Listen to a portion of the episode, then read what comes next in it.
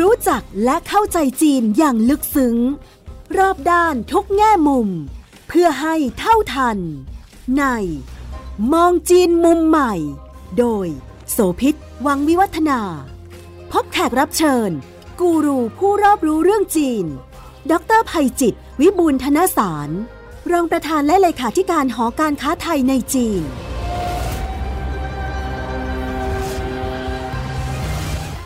สวัสดีค่ะ มองจีนมุมใหม่กลับมาพบกับคุณผู้ฟังอีกครั้งหนึ่งแล้วนะคะ เราเจอกันเป็นประจำทุกสัปดาห์ที่จะมีกรูผู้รอบรู้เรื่องจีนมาคุยกันในหลายเรื่องราวที่น่าสนใจ เพื่อให้ทุกท่านเท่าทัน แล้วก็จีนสามารถจะเป็นโอกาสสำหรับเราได้นะคะ วันนี้เลือกเรื่องที่เรียกว่าเป็นเรื่องเหมือนจะเล็กๆ แต่ไม่เล็กเลยนะคะเมื่อมองในเรื่องของมุมเศรษฐกิจมุมธุรกิจมุมรายได้ แล้วก็กำลังเป็นแนวโน้มใหม่ที่น่าสนใจ น่าติดตามมากๆในจีน นั่นก็คือธุรกิจเรื่องของสัตว์เลี้ยงค่ะ สัตว์เลี้ยงในจีนก็ไม่ได้น้อยหน้าชาติใดๆในโลกนะคะ คนหนุ่มสาวชาวจีนจำนวนมากเนี่ยก็อยากจะมีสัตว์เลี้ยงเอาไว้ทั้งเป็นเพื่อนคลายเหงา ทั้งเป็นเพื่อนคู่คิดเลี้ยงไว้ด้วยความรักความเอ็นดู สภาพสังคม สิ่งแวดล้อมที่เปลี่ยนแปลงไปเนี่ยก็มีผลอย่างมากต่อเรื่องของการตัดสินใจ ถ้าบ้านเราเนี่ยเลี้ยงสุนัขเลี้ยงแมว ธรรมดาต้นทุนไม่ได้มากนะแต่การจะเลี้ยงสัตว์เลี้ยงสักตัวหนึ่งในประเทศจีนนั้น ไม่ได้เป็นเรื่องง่ายเท่าไหร่เลยค่ะคุณผู้ฟัง อย่างน้อยที่สุดก็ต้องมีสตังค์ในแง่ของการที่จะต้องดูแลนะคะ แล้วก็ตอนนี้มันก็มีเงื่อนไขปัจจัยหลายส่วนที่เกี่ยวข้องด้วย คนหนุ่มสาวชาวจีนจำนวนมาก แนวโน้มเป็นเหมือนกันทั่วโลกค่ะ คือแต่งงานช้าลง แล้วก็ อาจจะไม่ได้อยากจะมีลูกเร็วนักด้วยสภาพเศรษฐกิจไม่เอื้อ เพราะฉะนั้นสัตว์เลี้ยงก็เลยเป็นเหมือนหนึ่งในทางเลือกที่เป็นคำตอบว่า เลี้ยงสัตว์มาก็เลี้ยงเหมือนลูกนะถ้ามีคู่หนุ่มสาวที่เป็นคู่แต่งงานใหม่ หรือยังมีอายุไม่มากนัก และคนแก่ก็มีสัตว์เลี้ยงเป็นเพื่อนด้วย เช่นเดียวกัน ซึ่งก็มีมากกว่าแค่สุนัขและแมวค่ะ วันนี้เราจะมาติดตามดูกันว่าธุรกิจสัตว์เลี้ยงในจีนเนี่ยมันเติบโตมากขนาดไหน แล้วมันเป็นโอกาสยังไง ซึ่งอาจจะมีบางอย่างที่เป็นมุมสะท้อนกลับเข้ามาดูถึงธุรกิจเรื่องของสัตว์เลี้ยงในประเทศไทยในบ้านเราก็ได้นะคะ คุยกับอาจารย์ภัยจิตวิบูลธนสาร รองประธานและเลขาธิการหอการค้าไทยในจีนค่ะ สวัสดีครับ สวัสดีคุณโสภิตแล้วก็ท่านผู้ฟังทุกท่านครับ มูลค่าของตลาดธุรกิจสัตว์เลี้ยงในจีนนี่ไม่เบาเลยนะคะ แล้วก็รายงานล่าสุดเนี่ยที่ฉันได้ไปดูข้อมูล รายงานประจำปีของ China Pet Industry Association นะคะถอยไป 2 ปีเรื่อยๆนะตัวนี้นะ ปี 2020 พบว่าจำนวนของสุนัขแมวเลี้ยงในเขตเมืองก็มีเพิ่มขึ้นเกือบๆถึง2%นะคะเมื่อเทียบกับอัตราปี 2020 ถอยไปถึง 2018 เนี่ยเพิ่มขึ้นถึง 10%กว่าด้วยกันก็มากกว่าร้อยล้านตัวเลยทีเดียว อันนี้เฉพาะสุนัขกกับแมวเนาะแต่ยังมีสัตว์เลี้ยงอื่นๆด้วย อาจารย์เล่าให้ฟังหน่อยได้ไหมคะว่า มูลค่าของตลาดสัตว์เลี้ยงในจีนเป็นไง วันนี้ผมคิดว่าธุรกิจสัตว์เลี้ยงในจีน ถ้าเรามองทั้งองค์คาพยพของเขานะคือทั้งตัวสัตว์เลี้ยงก็ดีนะทั้งตัวอุปกรณ์เพราะเดี๋ยวนี้คนมีสัตว์เลี้ยงก็จะต้องใส่เสื้อผ้าให้มันตกแต่งนู่นตกแต่งนี่นะครับการดูแลรักษาการฉีดยาหยูกยา หรือแม้กระทั่งอาหารสัตว์แม้กระทั่งธุรกิจโรงแรม แล้วก็สปาของสัตว์นะวันนี้เราพูดถึงตัวเลขประมาณสัก4ี่แสนล้านหยวนนะครับคูณ5นะคะ อย่างน้อยๆนะสี่แสนล้านคูณ5นะ ค่ะสี่แสนล้านหยวนเนี่ยเป็นตัวเลขที่ยังมีระดับของการเติบโตค่อนข้างสูง วันนี้เราเราเห็นโควิดนะทุกคนบอกว่าเอ้ยโควิดมา นึกว่าธุรกิจสัตว์เลี้ยงอะไรต่างๆ มันจะชะลอเปล่าครับ กับการว่าคนอยู่บ้านมากขึ้น ก็เลยได้แบบใช้เวลากับสัตว์เลี้ยงเพิ่มมากขึ้น หรือไปหาสัตว์เลี้ยงมาเลี้ยงเพิ่มมากขึ้นอืมเหมือนกับบ้านเรามีฮิตปลูกต้นไม้ในบ้านอะไรต่างๆ วันนี้เราพูดถึงเรื่องของการเติบโตประมาณสัก 15%ต่อปีนะนะเศรษฐกิจจีนนะโตแค่ 7-8%ต่อปีนะนะปีที่แล้ว 8.1%ใช่ไหมค่ะแต่ธุรกิจสัตว์เลี้ยงโตเกือบ 2 เท่าของการเติบโตเฉลี่ยนะของเศรษฐกิจมหาภาคของจีนเขาสะท้อนว่าอุตสาหกรรมหรือว่าธุรกิจนะที่เกี่ยวข้องกับสัตว์เลี้ยงเนี่ยโอ้โห เป็นกอบเป็นกำนะในช่วงนี้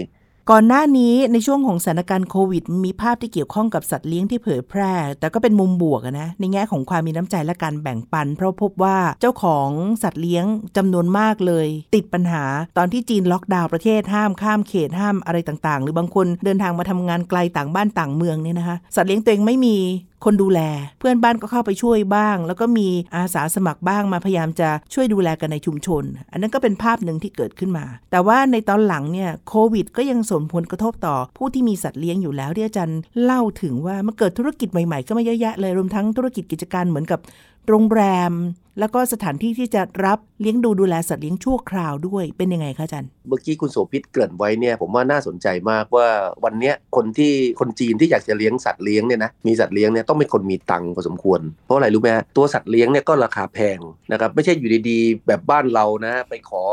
ลูกสุนัขลูกแมวจากที่นู่นที่นี่มาเลี้ยงนะส่วนใหญ่เขาไปซื้อพันธุ์มาจากร้านขายเลยนะครับอืมก็ต้องเสียตังค์ ซื้อมาแล้วต้องขึ้นทะเบียนนะฮะจีนเนี่ยไม่ใช่ว่านึกอยากมีสัตว์เลี้ยง แล้วก็เลี้ยงได้เลย เขามีนโยบาย โดยเฉพาะยิ่งในเมืองใหญ่ๆเนี่ยรัฐบาลกำหนดนโยบายเขาเรียกว่า one pet policy คือครอบครัวหนึ่งให้มีสัตว์เลี้ยงได้ตัวเดียว แล้วต้องเอาสัตว์เลี้ยงนั้นน่ะมาขึ้นทะเบียน การขึ้นทะเบียนเนี่ยต้องเสียค่าขึ้นทะเบียนเหมือน ตีทะเบียนรถรถยนต์รถมอเตอร์ไซค์อะไรเงี้ยนะเสียค่าขึ้นทะเบียนปีละประมาณ 1,000 หยวน นี่ก็เป็นอีกส่วนหนึ่ง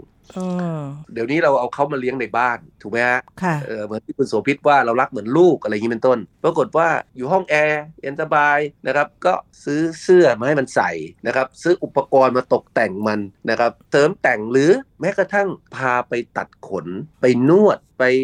สระขนมันทำความสะอาดมัน ตัดเล็บมัน พวกนี้นะฮะค่าบริการนะไม่แพงถูกบางทีเลยแพงยิ่งกว่า ตัดผมหรือให้บริการคนซะอีกซะนะฮะอืมผมตัดผมนี่ผมตอนสมัยอยู่เมืองจีนเนี่ยถูกกว่า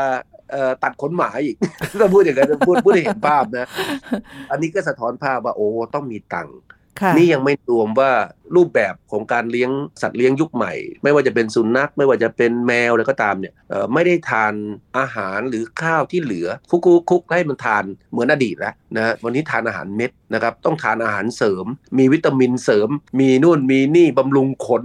นะบำรุงสีของขนอะไรต่างๆ พวกนี้ก็แพงเหมือนอาหารคนเลยครับอันนี้ที่พูดเลยครับเพื่อให้เห็นภาพอืมเพราะฉะนั้นเป็นค่าใช้จ่ายทั้งสิ้น อีกประเด็นหนึ่งที่สำคัญ นะครับเพราะคนเนี่ยครอบครัวเขาเล็กลง เหตุผลเพราะย้อนกลับไป 40 ปีก่อนจีนเนี่ยที่บอกว่ามีนโยบายลูกคนเดียวเนี่ยนะครับแล้วก็เริ่มผ่อนคลายมาเป็นลูก 2 คนลูก 3 คนจนถึงวันนี้นะตรงท่อนเวลานั้นเนี่ยผมว่าเป็นช่วงเวลาที่ส่งผลทำให้ผู้คน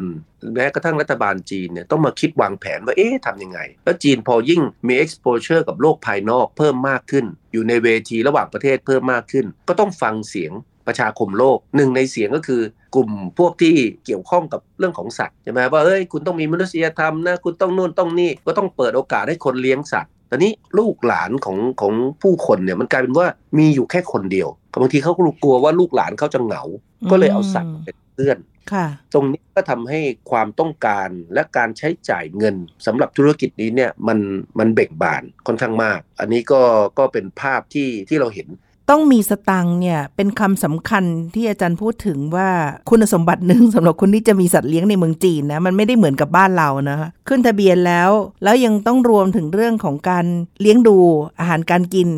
ดูแลระหว่างทางรวมทั้งตอนไปหาหมอด้วย ในเมืองไทยเองนี่บอกๆก็มีคนบ่นอุบเหมือนกันนะคะ อาจารย์พา สุนัขพาแมวไปหาหมอ พาสัตว์เลี้ยงไปหาหมอนี่ ปาดเหงื่อกลับบ้านเลย เมื่อดูบินรักษา เพราะว่าแพง พอสมควรทีเดียวสถานการณ์นี้ก็เป็นเหมือนกันในจีนด้วยไหมคะ ครับของจีนของจีนก็แพงครับแล้วของจีนเป็นภาคบังคับนะฮะไม่ทำไม่ได้นะการที่เราอืมจะไปต่อทะเบียนแต่ละปีเนี่ยเราจะต้องเอาเอกสารยืนยันว่าสมมติว่าสุนัขของเราเนี่ยฉีดยานู้วันคยาซีนนี้วัคซีนต่างๆ ตามที่กฎหมายกำหนดไว้แล้ว ถึงจะมีสิทธิ์อ่าไปต่อทะเบียนนะค่ะนะไอต่อทะเบียนเนี่ยก็ปีละพันนะไปฉีดยาก็อีกปีละพันอันนี้ไม่ใช่พันบาทนะพันหยวนนะมันมันมันกลายเป็นห้าพันบาทห้าพันบาทบวกอะไรบวเงี้กยอืมในแต่ละจุดแล้วบวกบวกเข้าไป นะลักษณะแบบเนี้ยคนจีนที่คิดอยากจะเลี้ยงสัตว์เนี่ยต้องส่วนใหญ่เป็นคนมีตังค์ค่ะแล้วพันธุ์ที่เขาบางทีไปหาซื้อกันเนี่ยนะบางคนเขาก็ไปหาซื้อสุนัขพันธุ์แปลกๆไปหาซื้อสัตว์แปลกๆซึ่งแพงไม่ใช่ถูกๆนะครับในบางครั้งเนี่ยไอ้พันธุ์แ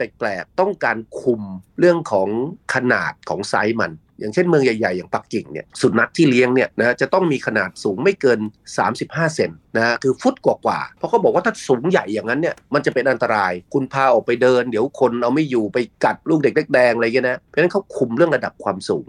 มันก็ส่งผลทำให้สุนัขพันพันตัวเล็กอะนะได้รับความนิยม นะราคาก็แพงนะครับ อันนี้ก็เป็นแง่มุมที่บางทีแต่ละเมืองอาจจะมีการกำหนดเงื่อนไขเฉพาะ ซึ่งก็อาจจะทำให้ราคามันขยับตัวสูงขึ้นนะอย่างคาดไม่ถึงได้ ในเมืองจีนมีกติกาละเอียดย่อยลงไปกว่านั้น คือกำหนดขนาดหรือกำหนดคุณสมบัติของสัตว์ที่สามารถจะเลี้ยงได้ในย่านใดย่านหนึ่งเป็นการเฉพาะด้วยอย่างนั้นนะคะใช่ครับคือในภาพใหญ่รัฐบาลจีนบอกอ้าวอนุญาตให้ให้ เลี้ยงสัตว์อืมแต่ว่าในเมืองแต่ละเมืองเนี่ยเขายังมีอำนาจในด้านการปกครองของเขานะครับที่จะมีการกำหนดสัดส่วนความสูงนะของสัตว์ หรือประเภทของสัตว์ที่จะอนุญาตให้เลี้ยงได้นะครับอย่างในปักกิ่งที่ผมเรียนไปเมื่อสักครู่นี้เนี่ยเขากำหนดไว้เลยว่าสุนัขที่จะเลี้ยงเนี่ยจะต้องสูงไม่เกิน 35 เซนนะฮะคือสุนัขตัวใหญ่อย่างที่เราเห็นพันธุ์มองโกเลียพันธุ์อะไรต่างๆนะไม่สามารถเลี้ยงได้นะในในในเมืองใหญ่อย่างปักกิ่ง เป็นวิธีการจัดระเบียบของของจีนเขา ที่แต่ละเมืองอาจจะอาจจะมีความแตกต่างกันอยู่บ้าง คอนโดต่างๆเนี่ยคือบางทีรัฐบาลท้องถิ่น อนุญาตให้มีการเลี้ยงสัตว์ได้ แต่อาจจะมีข้อจำกัดว่าคอนโดบางแห่งไม่อนุญาตให้มีสัตว์เลี้ยงเข้ามาอยู่นะครับก็ส่งผลทำให้คนเหล่านั้นซึ่งมีสัตว์เลี้ยงอยู่ย้ายจากเมืองหนึ่งไปอีกเมืองหนึ่งเนี่ยต้องยอมจ่ายตังแพงไปอยู่อาศัยไปเลือกที่อยู่อาศัยนะครับที่ว่าง่ายอนุญาตให้มีการเลี้ยงสัตว์ หรือมีการออกแบบคอนโด ที่พักอพาร์ตเมนต์ต่างๆเนี่ยที่มันเหมาะสมกับการเลี้ยงสัตว์ เช่น มีนอกชานออกไปที่มีมุ้งลวดกั้นนะครับสามารถให้สัตว์เนี่ยแทนที่จะไปเพ่นพ่านอยู่นอกบ้านไม่ฮะยังวิ่งอยู่ในตัวบ้าน แต่อยู่ในพื้นที่ส่วนนอกของตัวบ้าน แต่เป็นอาณาเขตของของอพาร์ตเมนต์อยู่ค่ะนะครับส่วนใหญ่ก็อยู่กันอยู่กันแต่อยู่คอนโดอะนะว่าง่ายๆนะครับไม่ได้อยู่เป็นบ้านที่มีที่ดินอย่างนั้นครับภายใต้ข้อจำกัดมีโอกาสอยู่ แล้วก็เป็นแนวโน้มใหม่ ซึ่งมีหลายธุรกิจในจีน โดยเฉพาะอสังหาริมทรัพย์ เห็นโอกาสจากประเด็นนี้ ก็คือการเปลี่ยน concept หรือเปลี่ยนวิธีคิดจากสมัยก่อน ซึ่งปัจจุบันนี้ก็ยังบังคับใช้อยู่นะคะว่าคอนโดชุมชนรวมเนี่ยที่จะอยู่กันหลาย ๆ บ้านในพื้นที่เดียวกันห้ามเลี้ยงสัตว์ แต่ถ้าความต้องการมันมีปริมาณเพิ่มมากขึ้น แปลว่า มันอาจจะมีการเปลี่ยนแปลงในเชิงกติกาหรือข้อกำหนดว่าอาจจะออกแบบให้มีคอนโดที่สามารถจะเลี้ยงสัตว์ได้ด้วยบนเงื่อนไขที่เจ้าของสามารถดูแลได้ อันนี้มันจะทำให้เปลี่ยนมุมมองความคิดต่อเรื่องการก่อสร้างที่อยู่อาศัยยังไงคะอาจารย์ครับ คือถ้าเรามองในบ้านเราเนี่ยณขณะนี้เนี่ยเรายังไม่ถึงขนาดเข้มงวดในเรื่องของการออกกฎหมายกฎระเบียบ ว่าคอนโดไหนเลี้ยงสัตว์ได้เลี้ยงสัตว์ไม่ได้อะไรเงี้ยต่างๆนะฮะความเข้มงวดเนี่ยเราน้อยกว่าที่เมืองจีนเขา แต่ถ้าเรามองไปในระยะยาวเนี่ย ผมคิดว่าจะเรียกว่าการออกนะหรือออกแบบนะเรื่องของอาคารสถานที่ที่มันพร้อมรองรับในเชิงรุกเลยนะ ผมว่ามันจะเป็นมิติในเชิงการตลาดอีกด้านหนึ่ง ซึ่งผมก็มีโอกาสไปไปดูงานนะไปเยี่ยมชมนะคอนโดอพาร์ตเมนต์ดีๆ หลายที่เนี่ยเดี๋ยวนี้เราก็เริ่มเห็นบ้านเราเนี่ยเริ่มมีคอนโดในลักษณะดังกล่าว คือสร้างเสร็จปุ๊บเป็นการบอกว่าคอนโดเหล่านี้ว่าง่ายคุณสามารถเลี้ยงสัตว์ได้ แต่เพื่อให้คุณอยู่ร่วมกันได้อย่าง อย่างมีความสุขเขาก็ออกแบบคอนโดที่มีพื้นที่ด้านนอกนะครับ เดี๋ยวนี้บางทีเราก็รับแขกที่บ้านนะคนมาที่บ้านเรานะครับ บางทีช่วงนั้นเราก็ไม่อยากให้สัตว์เลี้ยงเนี่ยไปวุ่นวายวิ่งอะไรต่างๆในบ้าน ก็เอาสัตว์เลี้ยงเราเนี่ยนะครับใส่ใส่ช่องประตู เพื่อให้เขาไปอยู่ในพื้นที่ของเขาด้านนอก แต่อยู่ในตัวคอนโดอยู่นะฮะอย่างที่บอกอืมนะครับ แล้วพอเราอยากจะเล่นกับมันเราก็เปิดประตูให้มันแล้วเข้ามาหรือเราก็ไปเรียกมันเข้ามานะครับอย่างนี้ก็ได้ ลักษณะแบบนี้มันทำให้สัตว์อาจจะแทนที่จะต้องมาอยู่อุดอู้อยู่ภายใน เขาก็สามารถวิ่งออกไปข้างนอกได้ หรือบางทีเราเราอยู่คนเดียวใช่ไหมไม่มีคนอยู่ด้วย ถ้าให้สัตว์อยู่เฉพาะในห้อง บางทีเขาก็เบื่อบางทีก็นี่พอมีช่องประตูอะไรของเขาเขาก็สามารถที่จะวิ่งออกไปข้างนอก จะไปอึไปถ่ายไปฉี่อะไรต่างๆเขาก็มีพื้นที่ของเขานะพอเขาสอนแล้วเขาดีปุ๊บนะในตัวบ้านมันก็ไม่ไม่เลอะเทอะ อันนี้ก็ก็เป็นอีกส่วนหนึ่ง ยิ่งถ้าเรามองต่อไปในอนาคตนะ ผมยังมองว่านี่เป็นโอกาสเลยนะ ในเมืองจีนเนี่ยเราเริ่มเห็นสัญญาลักษณะแบบเนี้ยเกิดขึ้น เมื่อกี้เราคุยกันเรื่องธุรกิจพวกโรงแรมสัตว์เลี้ยงพวกเนี้ยนะค่ะไอ้ธุรกิจพวกนี้เนี่ยมันก็ก่อกำเนิดแล้วก็เห็นภาพชัดเจนเลยนะ ยิ่งในช่วงโควิด -19 เนี่ย พวกคนเนี่ยบางทีเดี๋ยวนี้คนจีนเดินทางกันเยอะ หรือบางทีเสาร์อาทิตย์ออกไป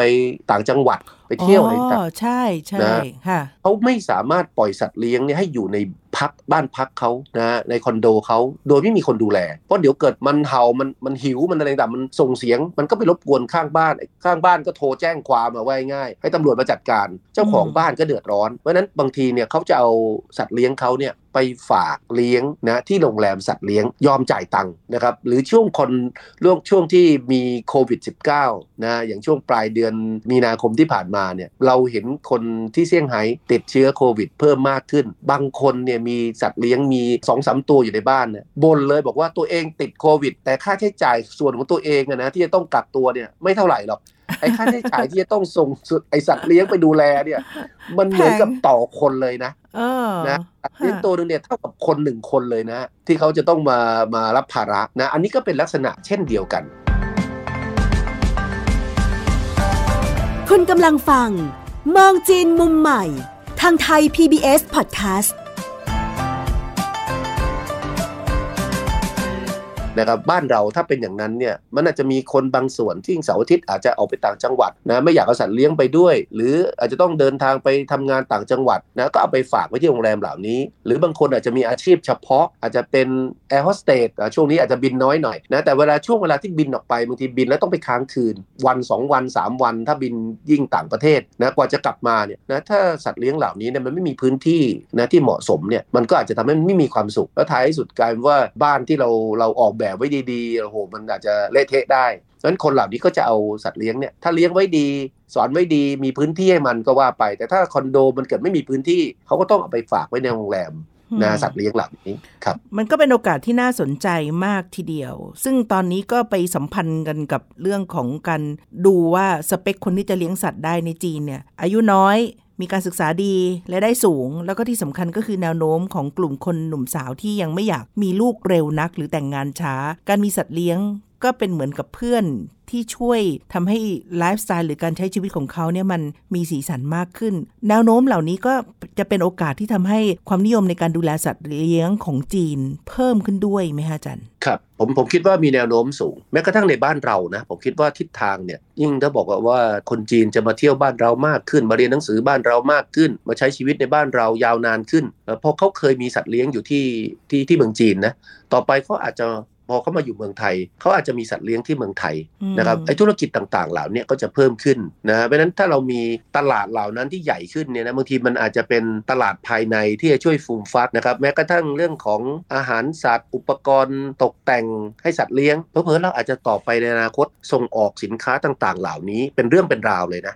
นะครับเราเห็นห้างสินค้าบางแห่งนะครับบางทีจัดแคมเปญทุกวันนี้เนี่ยแคมเปญเกี่ยวกับสุนัขเกี่ยวกับสัตว์เลี้ยงเนี่ยนะมากพอๆกับแคมเปญของของคนเลยนะนะครับก็เอาไว้เนี่ยเอาสัตว์เลี้ยงเป็นเป็นแม่เหล็กนะบอกว่าวันเนี้ยคือวันชุมนุมสังสรรค์ของสัตว์เลี้ยง หรือว่าทุกๆ วันเวลานั้นเวลานี้นะครับสามารถเอาสัตว์เลี้ยงมาเดินมาใช้ชีวิตได้ร่วมกันโดยเขา จัดกิจกรรมเสริมนะมีคีออสตั้งบูธตั้งนู่นตั้งนี่นะเพื่อขายสินค้าและบริการที่เกี่ยวข้องกับสัตว์เลี้ยงกลายเป็นธุรกิจหลัก ทุกคนก็อยากจะเอาสัตว์เลี้ยงออกมาเดินเล่นนะมาใช้ชีวิตนะครับแล้วก็ได้พบปะกันอะไรกัน แล้วก็ว่ายง่ายมีน้ำจิตน้ำใจต่อสัตว์เลี้ยงเพราะบางทีมันมันอยู่เฉพาะกับเราก็เบื่อมันก็อยากจะไปหาเพื่อนนะที่เป็นสัตว์ประเภทเดียวกันบ้างอะไรเงี้ยนะครับคิดว่าก็ก็เป็นแง่มุมทางด้านธุรกิจที่กำลังขยายตัวเช่นเดียวกันครับด้วยข้อกฎหมายและกติกาที่เข้มขึ้นของจีนก็มีปัญหาเรื่องของสุนัขจรจัด หรือแมวจรจัดอะไรต่างๆ แบบทำนองบ้านเราบ้างไหมคะอาจารย์ น้อยมากนะผมเรียนว่าน้อยมาก เพราะอย่างที่บอกอะใครจะมีสัตว์เลี้ยงเนี่ยต้องขึ้นทะเบียน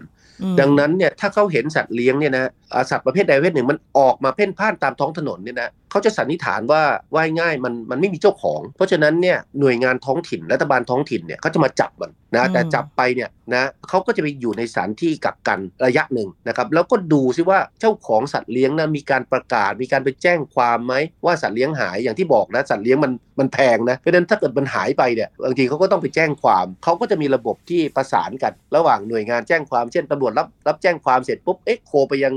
รัฐบาลท้องถิ่น ศูนย์กักกันเหล่านั้นไปพบสุนัขพันนั้นหน้าตานี้สีนี้ไหมอ่าถ้ามีก็คุณลองไปดู แต่ถ้าไม่มีผ่านไปสักระยะหนึ่งเนี่ยว่าง่ายเขาจะรีไซเคิลสัตว์ต่างๆเหล่านั้นนะรีไซเคิลในความหมายผมคือ เขาก็จะประกาศหาพ่อแม่นะครับที่จะมารับ สัตว์เลี้ยงต่างๆ เหล่านั้นไปอุ้มชูนะต่อไปในอนาคต เราก็เลยไม่ค่อยเห็นสุนัขจรจัดว่าบ้านเราอาจจะพูดได้เห็นชัดหมาวัดอะไรเงี้ยนะนะครับมาเพ่นพ่านอยู่ตามท้องถนนครับถ้าพูดถึงวิธีการเลี้ยงดูในทัศนะแบบคนเอเชีย หรือแม้กระทั่งคนจีนหรืออย่างบ้านเราเนี่ยก็จะแตกต่างจากฝั่งฝรั่ง เขาไม่ได้ปฏิบัติสัตว์เลี้ยง เป็นทำนองว่าเป็นแค่สัตว์เลี้ยงเฉยๆ แต่บางคนเอ็นดูมากก็รักเป็นลูกเลยค่ะ เพราะฉะนั้นการดูแลมันก็จะเลยมีต้นทุนค่าใช้จ่ายเพิ่มขึ้นด้วย อันนี้มันมีผลต่อเรื่องของของการเลี้ยงสัตว์ด้วยไหมคะอาจารย์ครับ อย่างที่บอกพอคนมีฐานะนะค่าใช้จ่ายต่างๆ เหล่านี้แม้ว่ามันจะสูงมันก็อาจจะมันก็อาจจะไม่เป็นภาระกับเขามากในเชิงเปรียบเทียบ แต่สำหรับบ้านเราเนี่ยผมคิดว่า เอ่อมันมันเลี้ยงง่ายและค่าใช้จ่ายต่อหน่วยมันไม่สูงมากนัก บางทีก็บางคนบอกเลี้ยงแบบตามีตำเกิด แต่ถ้าคนจะเลี้ยงแบบดีเลี้ยงอยู่กับมันในบ้านเลี้ยงต่างๆเนี่ยคนเหล่านี้ก็อาจจะเป็นคนชั้นกลางขึ้นไปถึงสูง ซึ่งซึ่งก็อาจจะมีวิธีการรูปแบบนะของการเลี้ยงที่แตกต่างกัน ผมคิดว่าเอ่อผลกระทบที่มีต่อชีวิตของสัตว์เลี้ยงเนี่ยอาจจะไม่ต่างกันเท่าไหร่ แต่ว่ามิติในเชิงเศรษฐกิจเนี่ยผมคิดว่ามันจะเพิ่มขึ้นในในระยะยาวอืม นะครับต่อไปเราก็จะไม่ค่อยเห็นหมาวัดเพ่นพ่านนะเหมือนดังแต่ก่อนละผมเชื่อว่าคนจะนั่นถ้าเศรษฐกิจดีนะค่ะแต่ถ้าเศรษฐกิจไม่ดีช่วงนี้เนี่ยเผลอๆคนอาจจะเอาสัตว์เลี้ยงเอาสัตว์เลี้ยงไปปล่อยตามวัดตามอะไรต่างๆ ก็อาจจะมีขึ้นค่ะอาจจะมีระยะนี้ครับ ส่วนใหญ่แล้วที่นิยมกันนอกเหนือจากสุนัขแมว แล้วก็ปลา นกที่เลี้ยงพอจะเลี้ยงได้ง่ายหน่อยแล้วก็กำกับดูแลได้ แต่ก็ยังมีสัตว์แปลกอีกหลายอย่างเลย และคนจีนไม่น้อยเองก็นิยมสัตว์แปลกนะเอ่อมีนิยมเลี้ยงมีเต่า มีกิ้งก่า มีหนู แล้วก็มีอื่นๆอีกด้วยนะคะเขามีวิธีการยังไง หรือเขามีแนวโน้มความนิยมกันแบบไหนอาจารย์เล่าให้ฟังหน่อยได้ไหมคะสุนัขกับแมวนะมาเป็นตัวหลัก ผมคิดว่าวันนี้สุนัขกับแมวเนี่ยน่าจะอยู่ในสัดส่วน ถ้ารวมๆกันเนี่ยน่าจะมากกว่า 60%ของทั้งหมดอืนะมในประเทศจีนค่ะ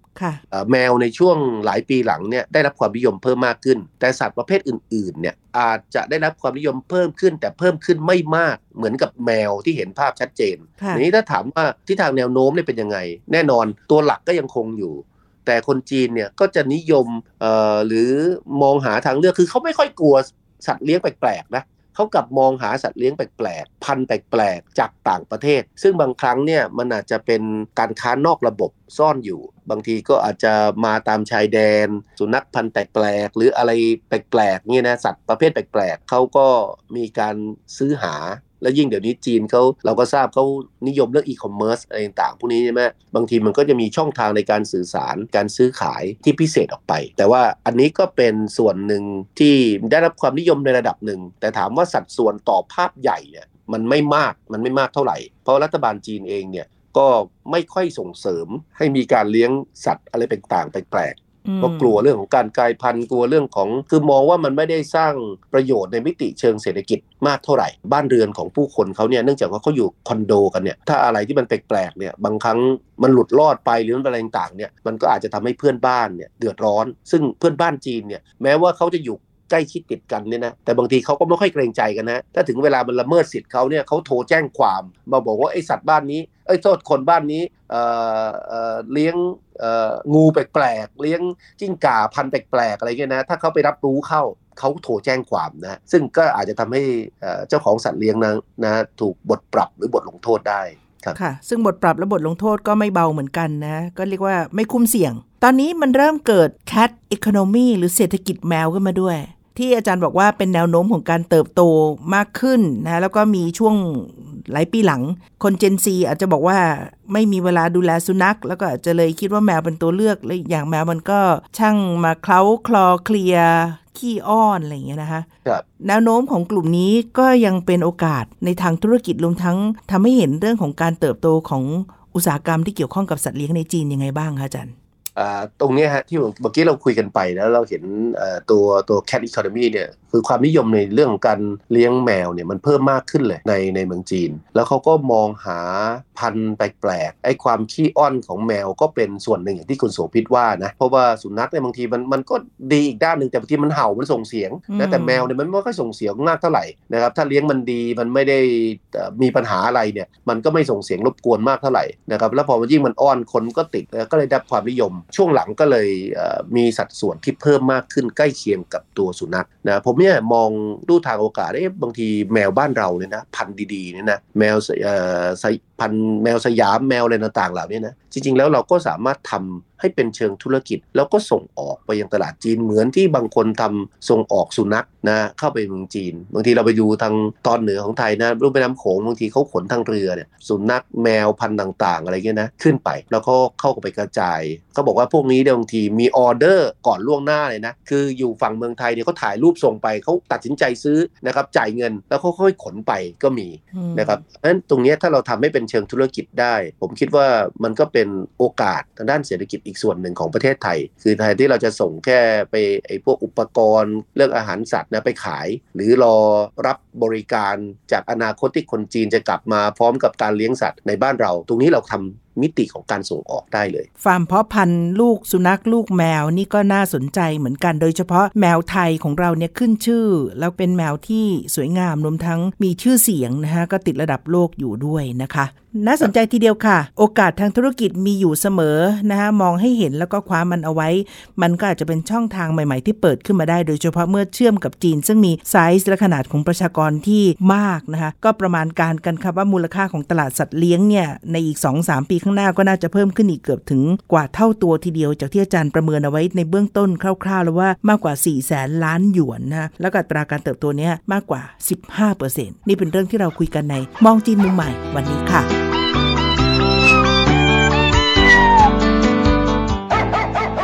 ดรภัยจิตวิบูลย์ธนสาร รองประธานและเลขาธิการหอการค้าไทยในจีน และดิฉันโสภิตบังมีวัฒนาลาคุณผู้ฟังแล้วนะคะ พบกันได้ใหม่ครั้งหน้าค่ะ สวัสดีค่ะ สวัสดีครับ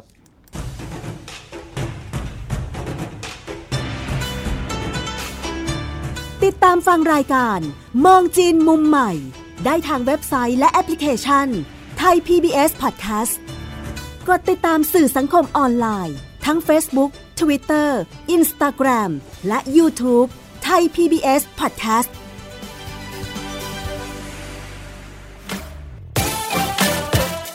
This is Thai PBS Podcast. We the world, we the voice.